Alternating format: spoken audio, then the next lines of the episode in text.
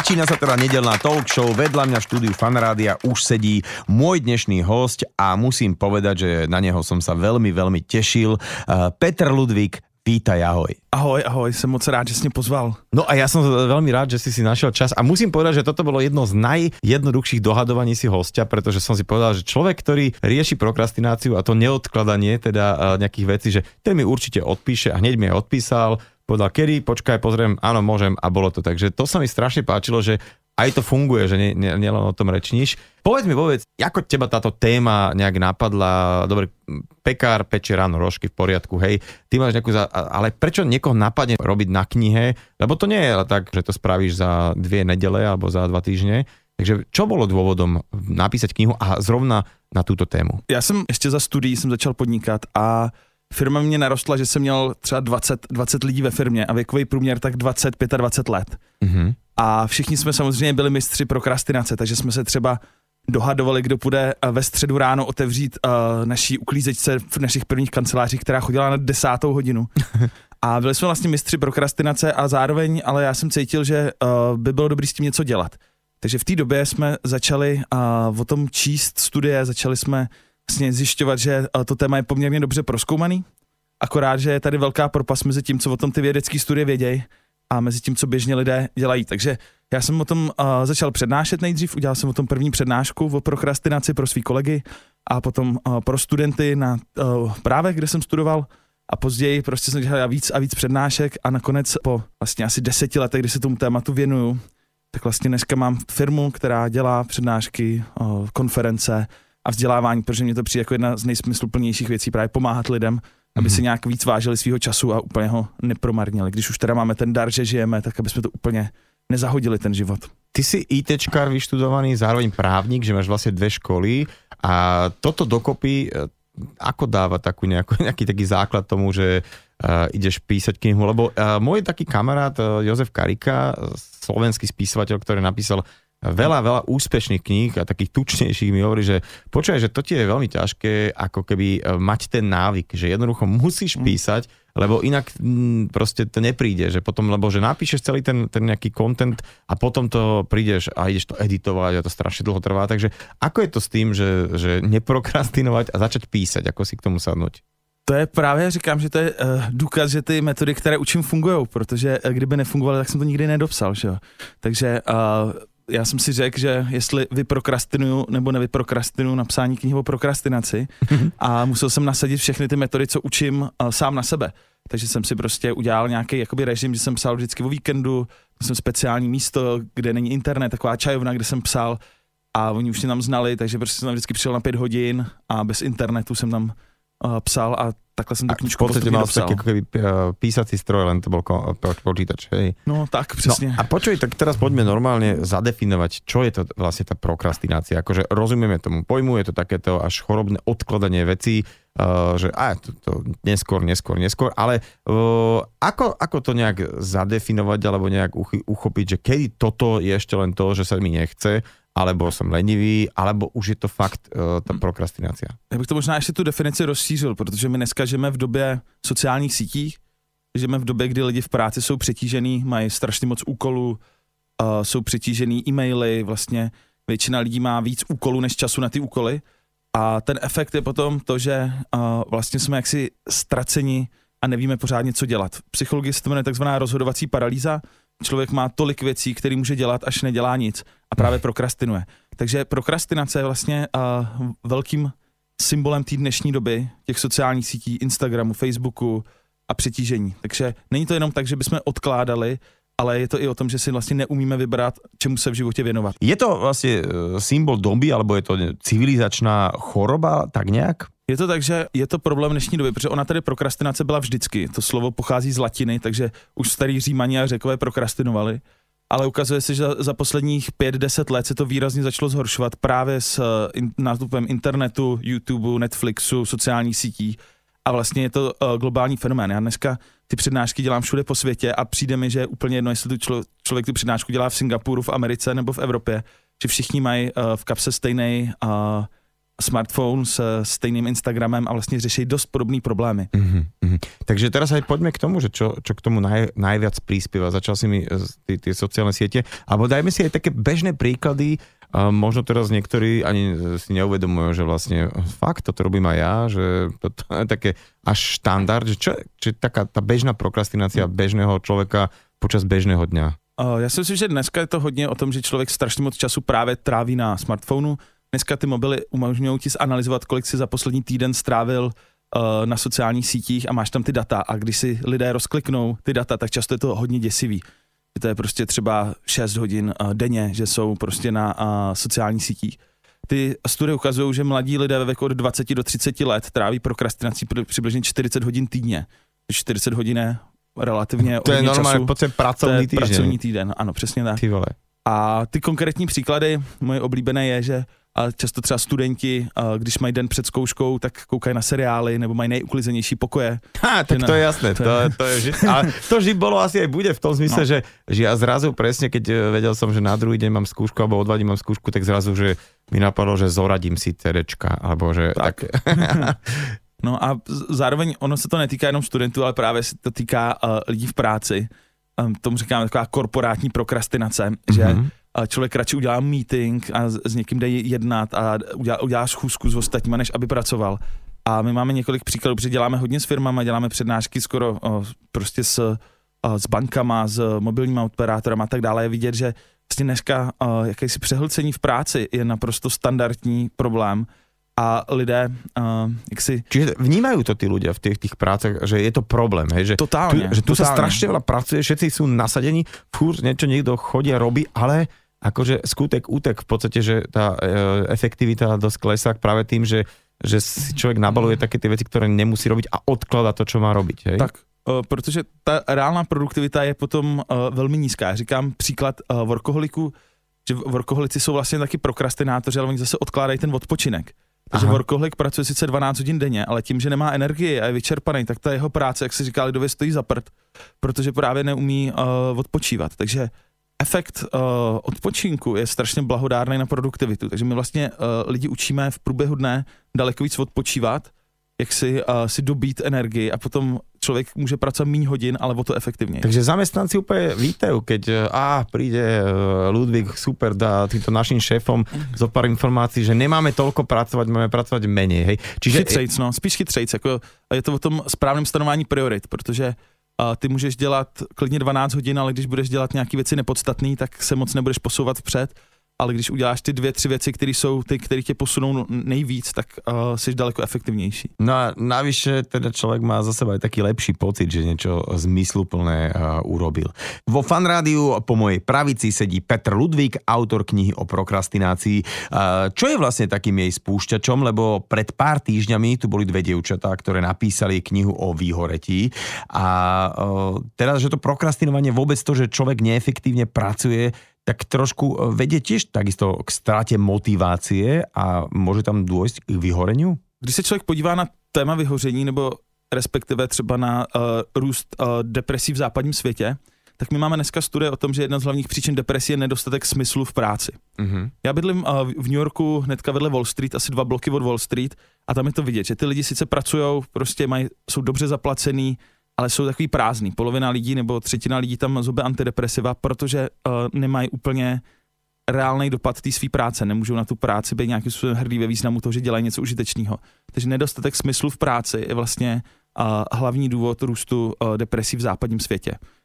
A tá motivácia, lebo sú také dve, akože vonkajšia a mhm. vnútorná nejaká motivácia, lebo uh, vieš, keď prídeš do firmy a teraz uh, na nejakom meetingu ti povedia, že ideme teraz poraziť hentých konkurenciu, tam sa zvýšime a budeme perfektní a tak nejaký šéf strašne namotivuje ľudí. To je jedna vec, možno taká kolektívna, ale taká tá vnútorná, že robím toto, lebo to milujem a tak ďalej, že, že ako tým tak se narába. Celá vlastně první třetina uh, mojí knihy a ta hlavní kapitola je o té vnitřní motivaci. Správně jsi to popsal, že ta vnější, ona moc nefunguje. Ona je buď to, když ta motivace jde zvenku, tak je krátkodobá, často velmi rychle vyprchá, ale když ta motivace je vnitřní, když se sám rozhodnu, že něco opravdu chci dělat, tak to vydrží výrazně déle.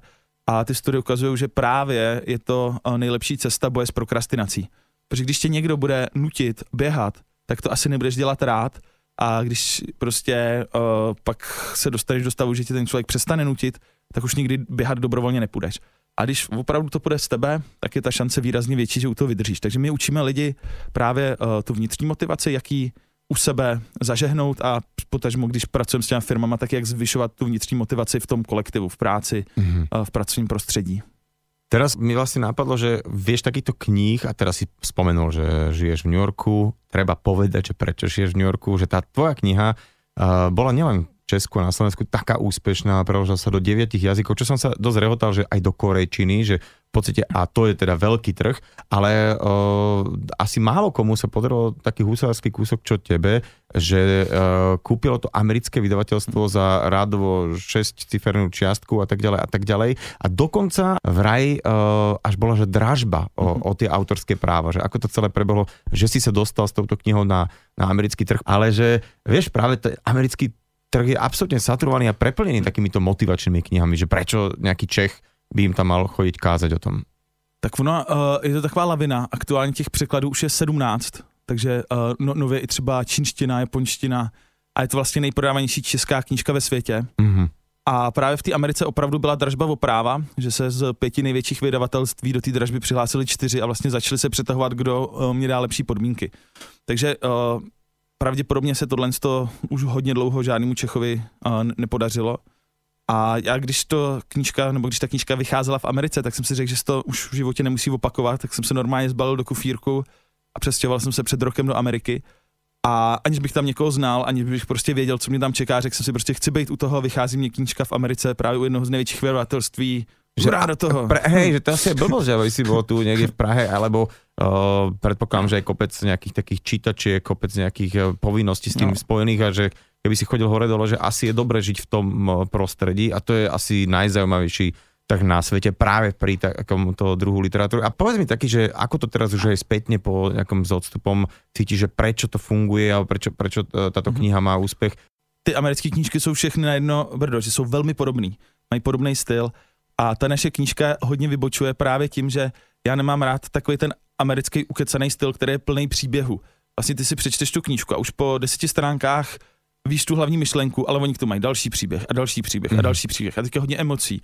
Ale vlastně já tohle moc nemám rád a tím, jak si zmínil, že jsem inženýr, tak já mám rád vlastně minimalismus a jednoduchost. Mm. Takže vlastně ta knížka je extrémně koncentrovaná, že tam těch myšlenek je strašně moc na docela malým, uh, malým množství textu a zároveň uh, ta knížka má obrázky. Já strašně rád maluju, takže jsem si ilustroval tu knížku sám. Fakt? A jsou tam takový schémata. Čiže to, ale to, viděl jsem, neviděl jsem, že to se tvoje, jakože, no. okay. Mm, takže je tam přes asi 100, 100, 100 obrázků, které ti vlastně pomůžou vizuálně vysvětlit uh, ty koncepty. A ty se prostě díky tomu, že jsou vizuální, jak se je zapamatuješ. Když mm-hmm. si přečteš knížku a není vizuální, tak za 14 dní už nevíš. Když to mý knižce, uh, když máš ty obrázky, tak... Tak ti vlastně taký obrazok zabliskne uh, niekde v hlave a ty sa ho držíš.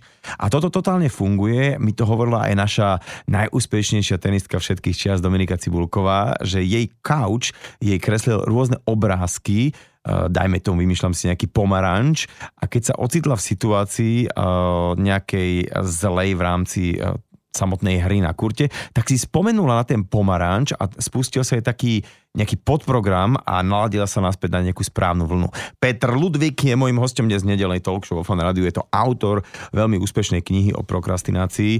Uh, ja som počul, že len z češtiny do angličtiny uh, sa táto kniha prekladala dva roky a teda aj asi to prvé napísanie muselo čo to trvať. Tak uh, já jsem tu knížku původně ty češtině psal dva roky a mm-hmm. potom já jsem věděl, že chci, aby vyšla v Americe, protože to je vlastně největší trh a potom z té američ, nebo z té angličtiny, potom z toho amerického trhu se to překládá dál. Takže pro nás ten americký překlad byl ještě důležitější než ten český originál. Mm-hmm. A já jsem měl skvělého překladatele, jenomže on zase ten překladatel jakoby často v tom překladu se vytratí nějaký uh, detaily, takže jsme vlastně každou větu museli prostě několikrát jako vybrušovat, aby to bylo jak dobře pomím, tak dobře po jeho. A to bylo jako občas docela, docela boj, protože samozřejmě on to měl lepší z pohledu té angličtiny, ale já jsem tam chtěl jakoby říct mezi řádkama něco, co se tam vytratilo. Aha. A opravdu pro mě to byl jako nejtěžší projekt, na kterém jsem dělal. Asi bych to přirovnal tak jako k deseti diplomovým pracem nebo k dvaceti. Uh-huh. Opravdu to byl velký porod vytvořit tu knížku v angličtině, že to není jenom to, že to pošleš překladatele, on to přeloží, No v těch dalších jazycích ano, jo, prostě korejskou verzi jsem těžko mohl kontrolovat, nebo prostě čínskou. Jasné, ale... ale to, je, to je super, lebo, lebo možno aj tí, čo nás počúvate, vidíte, že takéto veľké veci sa neroz, nerodia,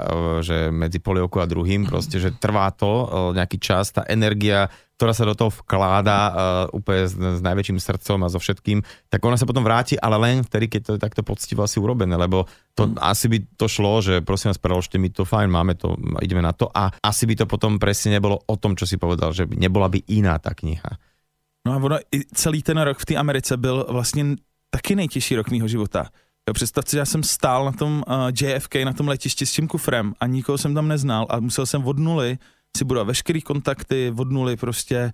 Těbe to už vlastně šlápala firma, hej? Jasně, já jsem odjížděl z Česka, kdy tady mám 35 lidí a vlastně vyprodaný veškerý přednášky, které ročně dělám a vlastně uh, ještě měsíc, než jsem odlítal, tak jsem uh, byl vlastně v největších TV shows, takže jsem vlastně odcházel z nějakého si českého možného vrcholu do té Ameriky, kde vlastně seš nula, neumíš dobře jazyk, každý druhý tam napsal pět knížek, každý třetí má Nobelovku nebo doktorát z Harvardu. A, hej, a jako opravdu a ty jsi někde tady jako ze střední, no vlastně možná východní Evropy uh, s přízvukem, takže to bylo jako budovat firmu od nuly v Americe a vlastně uh, přesvědčit třeba, nebo ne přesvědčit, ale jo, přesvědčit sám sebe, že vůbec tam mám právo být, jo, že vlastně ten New York je extrémně konkurenční, tak na tu psychiku to bylo náročný, protože jsem si říkal, co já tady vlastně dělám.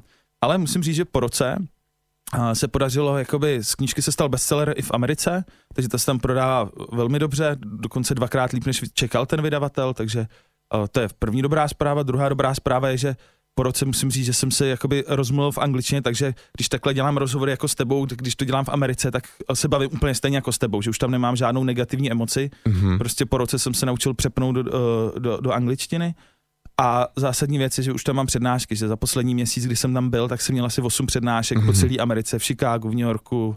Takže už, už, už, se to, už se to jakoby zlomilo, ale opravdu ten první rok, tam byly třeba týdny, kdy já jsem si otevřel diář a neměl jsem tam jedinou věc. A teďka ty si říkáš, jako, a co mám dělat? A teď prostě ležíš prostě někde v té posteli. Prokrastinuješ. Prokrastinuješ přesně a říkáš si, jako, tak mám teďka jako volat, nebo mám chodit někde nějaký večírky se seznamovat, což bylo to, co jsem si vybral většinou. a e, jakoby bylo to na tu psychiku náročné. Ono se to jmenuje takzvaný imposter syndrom, to znamená, že vlastně potkává to lidi, že máš takový ten pocit toho, že někde jsi jako neprávem. Aha. A to jsem tam měl, že jsem říkal, jako Ježíš tady jsou všichni jako výrazně jako dál než já, ale pak, potom, když jsem začal mít ty přednášky, tak jsem zjistil, že ta odezva na ty přednášky i pro ty Američany je strašně dobrá. Že jsem měl třeba velkou přednášku na konferenci, na největší uh, konferenci o Future of Work, jako o budoucnosti práce. A prostě ta odezva byla tak strašně dobrá, že mi to utvrdilo, že asi mám právo tam být. Ono asi nie nadarmo sa používa to slovné spojenie, že americký sen, protože veľké veci sa stále dajú v Amerike ešte si nejakým spôsobom splniť. No a keď ten produkt je taký, aký je tvoja kniha, človek už má nejaké to sebavedomie, tak eh, asi je aj trošku jedno odkiaľ pochádza. Dnes mojim hostom nedelnej talk show takto 3 dní vlastne, od, ktoré nás delia od nového roka, aby som bol presný, je Petr Ludvík, ktorý napísal knihu o prokrastinácii, teda o chorobnom odkladaní si veci na neskôr a ja si myslím, že e, treba si možno od nového roka povedať, že niektoré veci by sme mohli robiť inak. Je to teda, ako si spomínal, syndrom doby a je to vlastne len nejaká lokálna téma, alebo naozaj tieto problémy majú úplne univerzálne všetci ľudia, však teda sociálne siete sú o, vlastne na celom svete. Keď napríklad prednášaš po svete, tak badáš e, podobné situácie na svojich prednáškách? Pro mě ta zpětná vazba, že ty lidi se smáli ve stejných momentech, kdy se smějou na těch přednáškách e, lidi tady, tak vlastně byla jako jakási zpětná vazba, že to funguje, funguje stejně. Že odezva od toho publika v Americe je stejná jako tady, nebo stejná jako třeba v Ázii, nebo já ty přednášky dělám teďka všude po světě. A vypadá to tak, že přesně jak říkáš, že my všichni máme podobné problémy, a to řešení je taky podobný, takže ty věci jsou prostě přenositelné. Podle mě teraz, kto nás pozorně počúva, už normálně už trpně, že dobre, dobre, už si pokecali chlapci, už vypadne, dúfam z něho nějaká ta, nějaká poučka, dve, tri, alebo že aspoň nějaké rady, uh, ako keď záhradkar, aby som tu mal skvelého, tak aspoň povie, že tak hnojte v januári, alebo tak, vieš. Takže uh, prostě jo, poďme aj na nějaké také, také, také praktické veci, že že tak č, ako človek si vôbec uvedomí, alebo ako príde na to, že má problém s prokrastináciou, že či, sa to, či sú nejaké také signály, ktoré by som si mal všímať a že ty vole, mám problém, naozaj všetko iba odkladám, nejakým spôsobom sa mi to kopí A ja si myslím, že to súvisí aj s takým potom takým celkovým stresom ktorý nie je taký, že uh, jak si predstavím bežný stres, ale stále, že ako keby nestíha. Takže čo má človek robiť a ako to nejak odhaliť vôbec, že pro, má problém s prokrastináciou? No, uh, samozřejmě je to určitý spektrum, že máš jako těžký prokrastinátory, který díky své prokrastinace vyhodějí z práce a skončí doslova na ulici. My jsme měli jeden projekt s mladýma bezdomovcema a vlastně spoustu mladých bezdomovců jsou vlastně lidi, kteří jsou velcí prokrastinátoři, kteří tak moc odkládají, až prostě je to tak moc zasáhne. Ale samozřejmě uh, v určitý míře odkládá uh, každý z nás a to, jak to prezentuju, tak je vlastně, že každý tu prokrastinaci ona na něj někde číhá a je to o tom se vyzbrojit nějakýma nástrojema, že když to přijde, tak vědět, co s tím dělat. Takže typická rada, když zjistíš, že něco odkládáš, nějaký úkol, tak si ho rozděl na tři menší. A v tu chvíli prostě ta tvoje averze bude menší. Takže když by si řekl, že od zítřka chceš jít běhat a řekl si, že budeš běhat pět kilometrů, no tak se ti nebude chtít, protože pět kilometrů bude pro tebe velký sousto. A když si řekneš, že půjdeš běhat a poběžíš jenom 500 metrů, tak na nás prostě uběhnout 500 metrů je v pohodě. A nebo když máš problém s 500 metrama, tak já říkám, tak si řekni, že se oblečeš do sportovního, půjdeš před barák a zase zpátky. Prostě malý kručky jsou klíčem k úspěchu a schopnost prostě uh, rozdělovat ty velký sousta na menší je naprosto blahodární na tu produktivitu. Protože uh, v angličtině se to jmenuje microhabits, jsou mikronávyky, že méně je více. Že radši prostě každý den jít běhat 500 metrů, než prostě jít jednou za týden 3 kilometry a úplně si to znechutit a nejít běhat nikdy. Opět si mi tak naťukol takú starú múdrosť jedného okinavského majstra, s ktorým som sa stretol v rámci ešte karate, ktorý hovoril, že uh, keď si budeš zuby umývať dvakrát do týždňa, hodinu a pol, tak nebudú zdravšie. Jednoducho uh, netreba cvičiť dvakrát do týždňa, strašne sa rozbiť, ale každý deň možno menej, možno 15-20 minút. Takisto je to s tými zubami, že treba ich umývať každý deň. A asi aj preto tie uh, krôčiky jednotlivé k tomu zlepšovaniu aj teda voči prokrastinácii sú najlepšie po malých krokoch, ako si povedal. Hm? No a tak teraz na začiatku nového roka si normálne ľudia dávajú kopec predsavzatí, riadne z toho nasekajú, pretože idem urobiť toto, idem hento urobiť, naložia si veľa. Funguje to? Ty novoroční předsevzetí právě často udělají víc škody než užitku, protože lidi se chtějí změnit kompletně ze dne na den. Mm-hmm. Přesně řeknou si tak od zítřka, přestanu pít, začnu o dvě hodiny dřív vstávat, začnu běhat. A vlastně na tu vůli je to přesně jako kdyby šel jednou za rok do posilovny a strhal se tam. Jako co to udělá se svalama, neposílí je to. Takže vlastně to, co funguje, je přesně uh, japonský koncept uh, Kaizen, což právě měli japonští samurajové, takže přesně ten tvůj mistr z té Okinavy pravděpodobně z toho taky vycházel, že oni samurajové sebe trénovali, takže se každý den v něčem malým překonali. A když se každý den v něčem trošku málo hecneš, překonáš, tak za dva týdny, za tři týdny vlastně ta vůle ti postupně sílí. Mm-hmm. Takže v naše vůle funguje stejně jako svaly, že je potřeba jí posilovat malýma krůčkama, ale pravidelně. A právě daleko lepší než novoroční předsevzetí, všechno změním ze dne na den, tak je uh, dobrý si udělat něco, čemu my říkáme uh, buzzer lístek, anglicky habit list. Je to vlastně taková jednoduchá tabulka a člověk si vždycky na ten měsíc zaměří na jeden návyk že třeba si řeknu, OK, tak tenhle měsíc prostě opravdu začnu vstávat na první zazvonění budíku, protože spoustu lidí po ránu odkládá budík. To je hněď prvá věcička, tak no, hej. A právě když ten uh, den začneš s třema programa, že třikrát odložíš budík, tak dokonce zjistili, že i na mozek to není úplně ideální, protože člověk je pak takový rozbitý, ten mozek se znovu začne připadat na spánek a ty po těch pár minutách znovu vytrhne. Takže je dobrý stát na první zazvonění budíku a říct si, OK, tenhle měsíc se naučím stát na první zazvonění budíku další měsíc říct OK, tak si uh, dám ráno prostě pětiminutovou, desetiminutovou rozcvičku a zase se soustředit jenom na ten jeden návyk. Další uh, měsíc můžeš říct OK, tak budu pít jenom maximálně prostě půl litr vína denně, nebo minimálně, záleží prostě, jak se to lidi nastaví.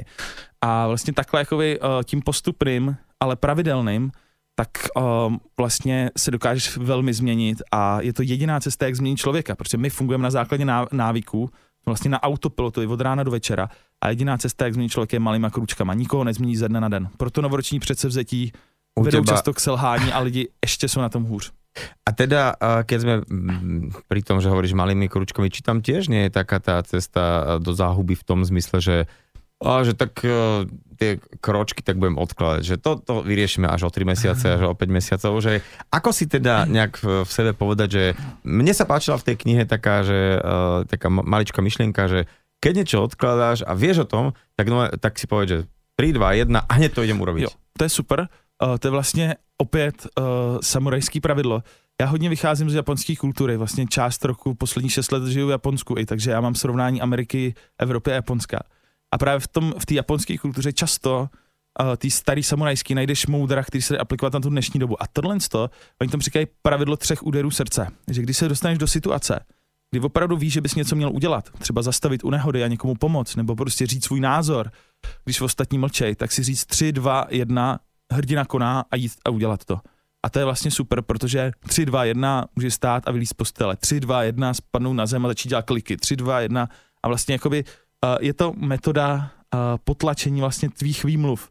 Protože my lidi jsme mistři To uh, je ve výmluvách krásné. a to sami před sebou. Takže vlastně právě oni nejvíc prokrastinou lidi, kteří jsou vysoce inteligentní a vysoce kreativní, protože si vymýšlejí velmi dobrý výmluvy a právě jako jsou na to Funguje mistři. tam taký podprogram, ktorá, ale aplikácia v hlave, že ktorá okamžite vie vystrojiť e, rôznych 5 druhov výhovoriek, prečo teda akurát teraz nie, že áno, urobím to však jasné, akurát teraz ešte musím toto jo. robiť, hej? Moje oblíbené je, že člověk vidí uh, na nebi ten malý mráček a říká si, no dneska nepůjdu běhat, mohlo by pršet. Ty si hovoril, že človek by uh, si mal zadelovať úlohy tak krôčik po krôčiku, nie všetko naraz, ale ja som tiež počul, že ak má toho človek naraz veľa, tak by mal uh, začať uh, s tými najťažšími úlohami najskôr. To se jmenuje metoda první z rána. Ráno se pustit do toho nejpodstatnějšího, protože máš nejvíc energie. A pro mě uh, to není jenom první z rána, ale docela důležitý je právě během toho dne si naplánovat uh, odpočinek. Já to přirovnávám k takovému příběhu, uh, kde takhle dědeček po lese a vidí dřevorubce, jak kácí strom tupou sekerou. Mu říká, pane, tak si tu sekeru nabrušte. A dřevorubec se na ní podívá a říká, no, což o to, ale já nemám čas. Jo, a to je přesně problém spousty lidí. Dneska lidi kácej stromy tupejma sekirama. To jsou ty workoholici, kteří Mhm. mm-hmm. pracují, pracují, pracují, ale vlastně nemají energii a ta práce stojí za prd. Takže důležité je odpočívat během dne a ty studie ukázaly, že třeba stačí pětiminutová procházka. Takže když budeš hodinu pracovat, pak vypneš a prostě obejdeš si blok budovy, tak vlastně si ta vůle obnoví téměř zpátky a dokážeš daleko uh, být produktivnější. Takže Mhm. mm-hmm. první z rána ano, začít tím nejtěžším po ránu, ale pak si hned jít odpočinout a obnovit si zase tu energii a pak teprve zase pracovat. Tak toto si budem pamätať a, a budem to hovoriť svojej manželke, že pozor, pozor, uh, som bol poučený, že teraz odpočívam, že to je normálne ako, že nabíjam vôľu, hej? No, že a, a z- důležité je nemít z toho výčitky, jo? protože když si ten odpočinek vyčítáš, když říkáš, Ježíš Maria, bych měl pracovat, teď se tady to, tak to nefunguje. Ty si opravdu musíš říct, OK, čtvrt hodiny teďka nebudu dělat nic, ale jsem s tím v pohodě a dobrý je udělat o to nějakou fyzickou aktivitu, protože když jenom sedíš, tak si ti špatně prokrvuje mozek, ale chůze, nebo běh, nebo cokoliv, tak právě ti nakopne Fyzické. kardiovaskulární systém a líp se ti uh, prokrvuje mozek a právě díky tomu se ta vůle obnovuje taky. Naťukli sme takú tému, o, ktorú mm, veľakrát spomíname v poslednom čase a to je taký ten work-life balance. Či- Čiže, čiže nastaviť uh, si taký ten takéto nivo toho, že koľko pracovať, koľko odpočítať, alebo respektíve odpočívať, koľko sa venovať aj niečomu inému ako tomu, čo ma živí a tým, čo sa kvázi musím zaoberať akože v práci, že to je, to je to, ten kľúč k tomu? Ono obecně uh, se to nedá říct, protože já si myslím, že uh, ideál je mít vlastně takovou práci, kterou úplně nebereš jako práci a trošku ji bereš jako koníček. Vlastně v tom ideálním vesmíru, uh, když vidíš smysl v té své práci, tak vlastně to neodkládáš. Já mám příklad českého hokejisty uh, Jaromíra Jágra, který v jednom rozhovoru pro časopis Forbes právě říkal, že když se ptali Jardo, co tě motivuje, tak on říká, mě nic nemotivuje. Já miluju ten hokej, mě baví ty tréninky. A to je vlastně ideální stav, kdy vlastně člověka baví ten proces jako takovej. Takže když Jágra baví hokej, tak asi ten trénink nebude odkládat. Takže za mě uh, boj s prokrastinací je spíš o tom najít si něco, co člověk neodkládá a mít práci, která ho baví, naplňuje, ve který může zúročovat nějaké svoje silné stránky a ukazuje se, že hodně důležité je dneska eh, vliv v smyslu, že děláš nějakou práci, u které vidíš i nějaký užitek, že když tu práci uděláš dobře, takže prostě na konci uh, můžeš na to být hrdý na sebe, že jsi to prostě udělal tak, že to někomu pomohlo nebo něco s tím zlepšil. Jasné, takže vlastne ide o taký ten pozitívny pocit z dobre vykonanej práce. No ale veľakrát do toho zapája, že také celkom spirituálne veci musím povedať a tak by ma zaujímalo, či to ide teda ruka v ruke. K- Já si právě myslím, že uh, z té východní filozofie spoustu těch věcí se dají otestovat právě těma studiema a ukázat, co právě z těch spirituálních věcí jsou ty, které fungují a oddělit ty, které nefungují. Takže samozřejmě spoustu mouder, který uh, už věděli naše babičky, tak byly naprostý nesmysly, ale zároveň některé ty moudra našich babiček byly fakt věci, které fungují. a ta věda dokáže oddělit to, čemu věřit a to, co uh, je vlastně naprosto uh, nepodložená uh, věc, která nefunguje. Daj příklad, že prostě jak, že... Tak třeba s černou kočkou, že jo, jakoby, že ti černá kočka přese smůlu, tak asi tomu dneska úplně všichni nebudeme věřit, Jasné. protože otestuješ to, dáš 10 černých koček, 10 bílejch a zjistíš, že se nic nestane. a myslím si, že to je právě s tím, že uh, dneska ta věda funguje tak, že tu inspiraci si často bere v těch uh, východních textech. Třeba strašně mám rád dneska, uh, jmenuje se to mindfulness, taková dělá meditace, která vychází právě z zenových meditací, ale vlastně dneska ty lidi zavřou do magnetické rezonance a skenují mozaik, když oni meditují a zjistili, že právě u té meditace se jim začnou zvětšovat centra mozku, který odpovídají za vůli. Takže ty mm-hmm. můžeš meditovat a posiluješ si vůli. A to jsou prostě studie, které jsou inspirované tím uh, východní filozofií, ale jsou tvrdě prostě evidence-based, postavený na rozsáhlých studiích.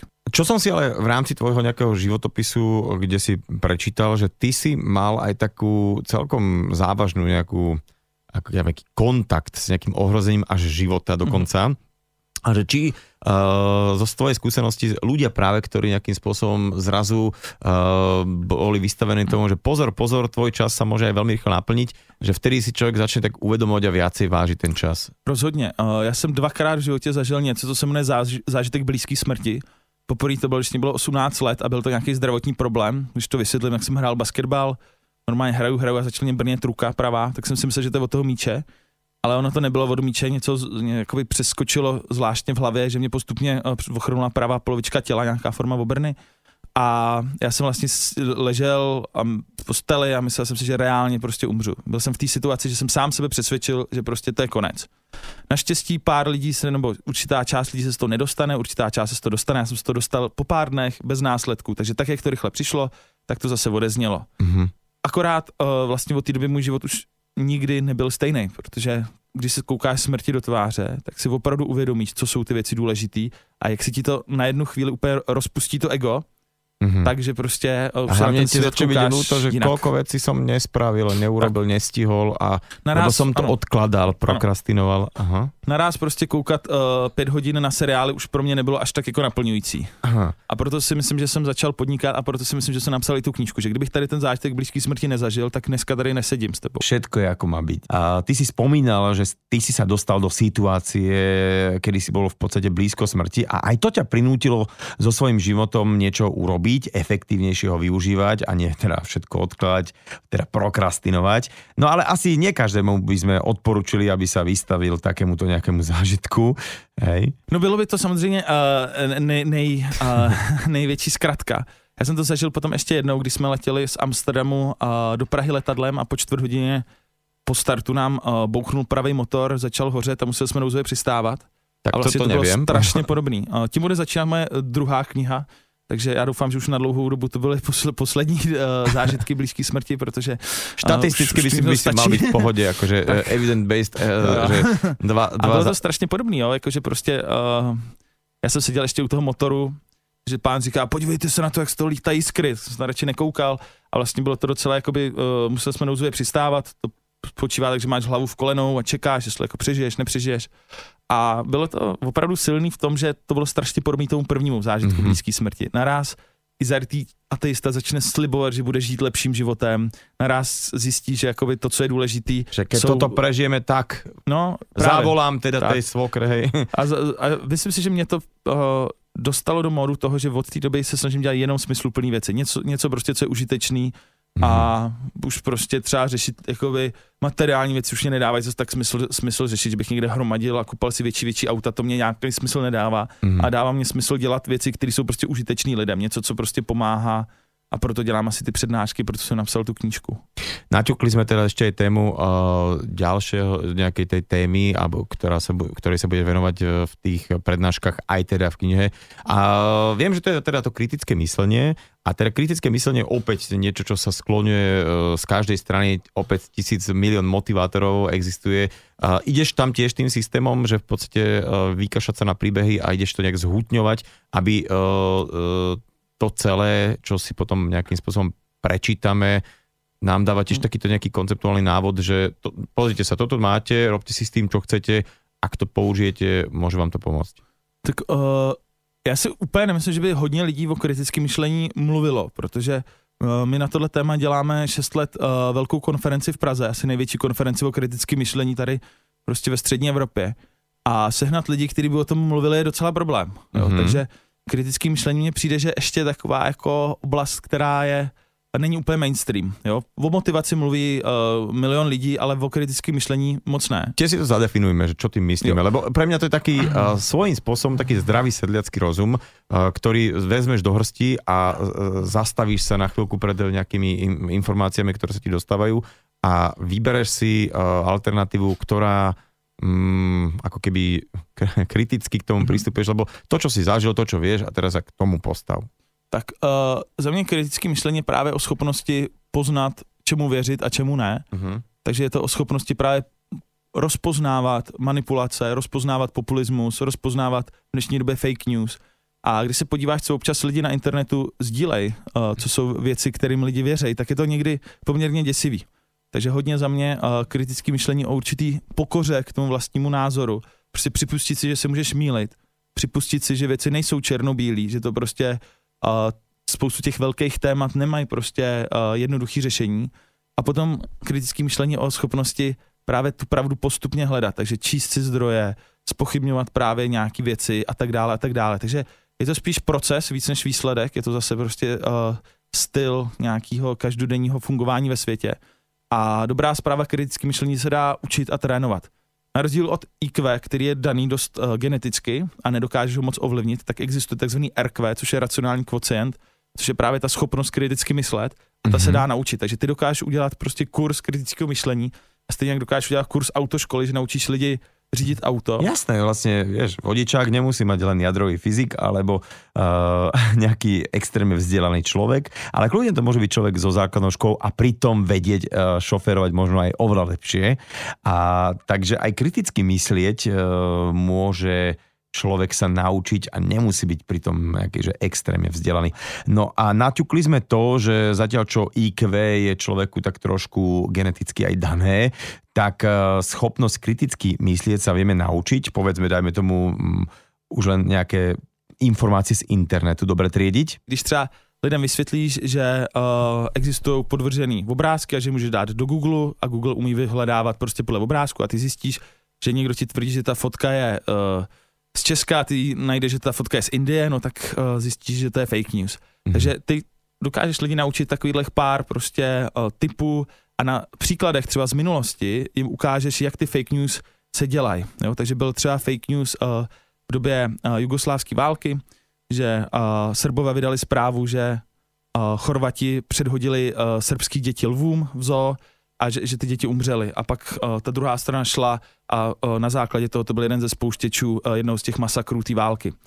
A my dneska víme, známe ty zprávy, že to bylo vymyšlený, víme, jak to ovlivňovalo ty emoce lidí. A když tohle řekneš lidem, tak jim dokážeš vysvětlit, jak nebezpečný jsou ty fake news. Mm-hmm. Když člověku předkládá nějakou informaci, tak než ji uvěřím, takže bych měl si opravdu ověřovat zdroje, připustit si, že je tam nějaká manipulace, že když uh, je nějaký vlastník těch médií, tak tam chce nějaký podprahový svůj ten uh, propašovat. Tieto fake news sa vlastne veľmi ako zneužívajú a využívajú, že akože samozrejme tý, uh, ten celý ruský vplyv, dokonca aj tajné služby pripustili, že uh, koľko vlastne investujú uh, veľké peniaze, aby vypúšťali tú fake news, aby sa to dostávalo širo medzi ľudí a potom človek tu žije v nejakom strachu a, a v nejakých konšpiráciách. Pre, prepáč, ja, ja som si, vieš, čo presne spomenul, ako si spomenul tú Jugosláviu, že čítal som z relevantných zdrojov, že vlastne keď v 90. roku išla Amerika teda do Iraku spustiť operácia Púštna burka, tak aby to teda bolo prijaté to verejnosťou, nejak, že OK, treba to tam ísť urobiť poriadok,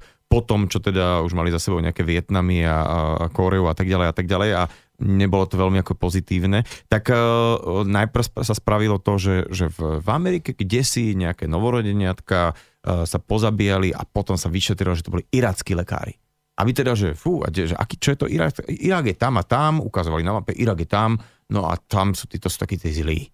A vlastne uh, nejakým spôsobom tak, tak to sa zasa, zasialo do tých ľudí, že aha, Irak zle, treba tam ísť, treba to upratať. A uh, presne samozrejme to boli fake news, ktoré vtedy sa nedalo nejako overiť s nejakým Googlom a tak ďalej a tak ďalej, ale proste, že, že toto sú veľmi, veľmi také tie veci, ktorými sa dajú manipulovať veľké tak, masy. No to je jak přes kopírák. Já zrovna tenhle konkrétní příklad, který uh, říkáš, neznám, ale uh, byl jsem na konferenci teďka právě na NYU na New Yorkské univerzitě o, o fake news a krásně tam dokládali, že třeba nejzdílenější zpráva před volbama amerického prezidenta byla, že papež František doporučil Donalda Trumpa. Mm-hmm. Akorát papež František to nikdy neudělal. Ale prostě ta zpráva byla natolik pro lidi uh, chytlavá, že ji všichni sdíleli, i když to byla čistá fake news. No a když pak dopátrávali, odkud ty fake news se rodily, tak oni uh, našli uh, v uh, město Veles v Makedonii, že tam vlastně z města Veles v Makedonii bylo nejvíc těch fake news tak oni si mysleli, že tam je nějaká farma těch ruských trolů, tak se tam vypravili ty novináři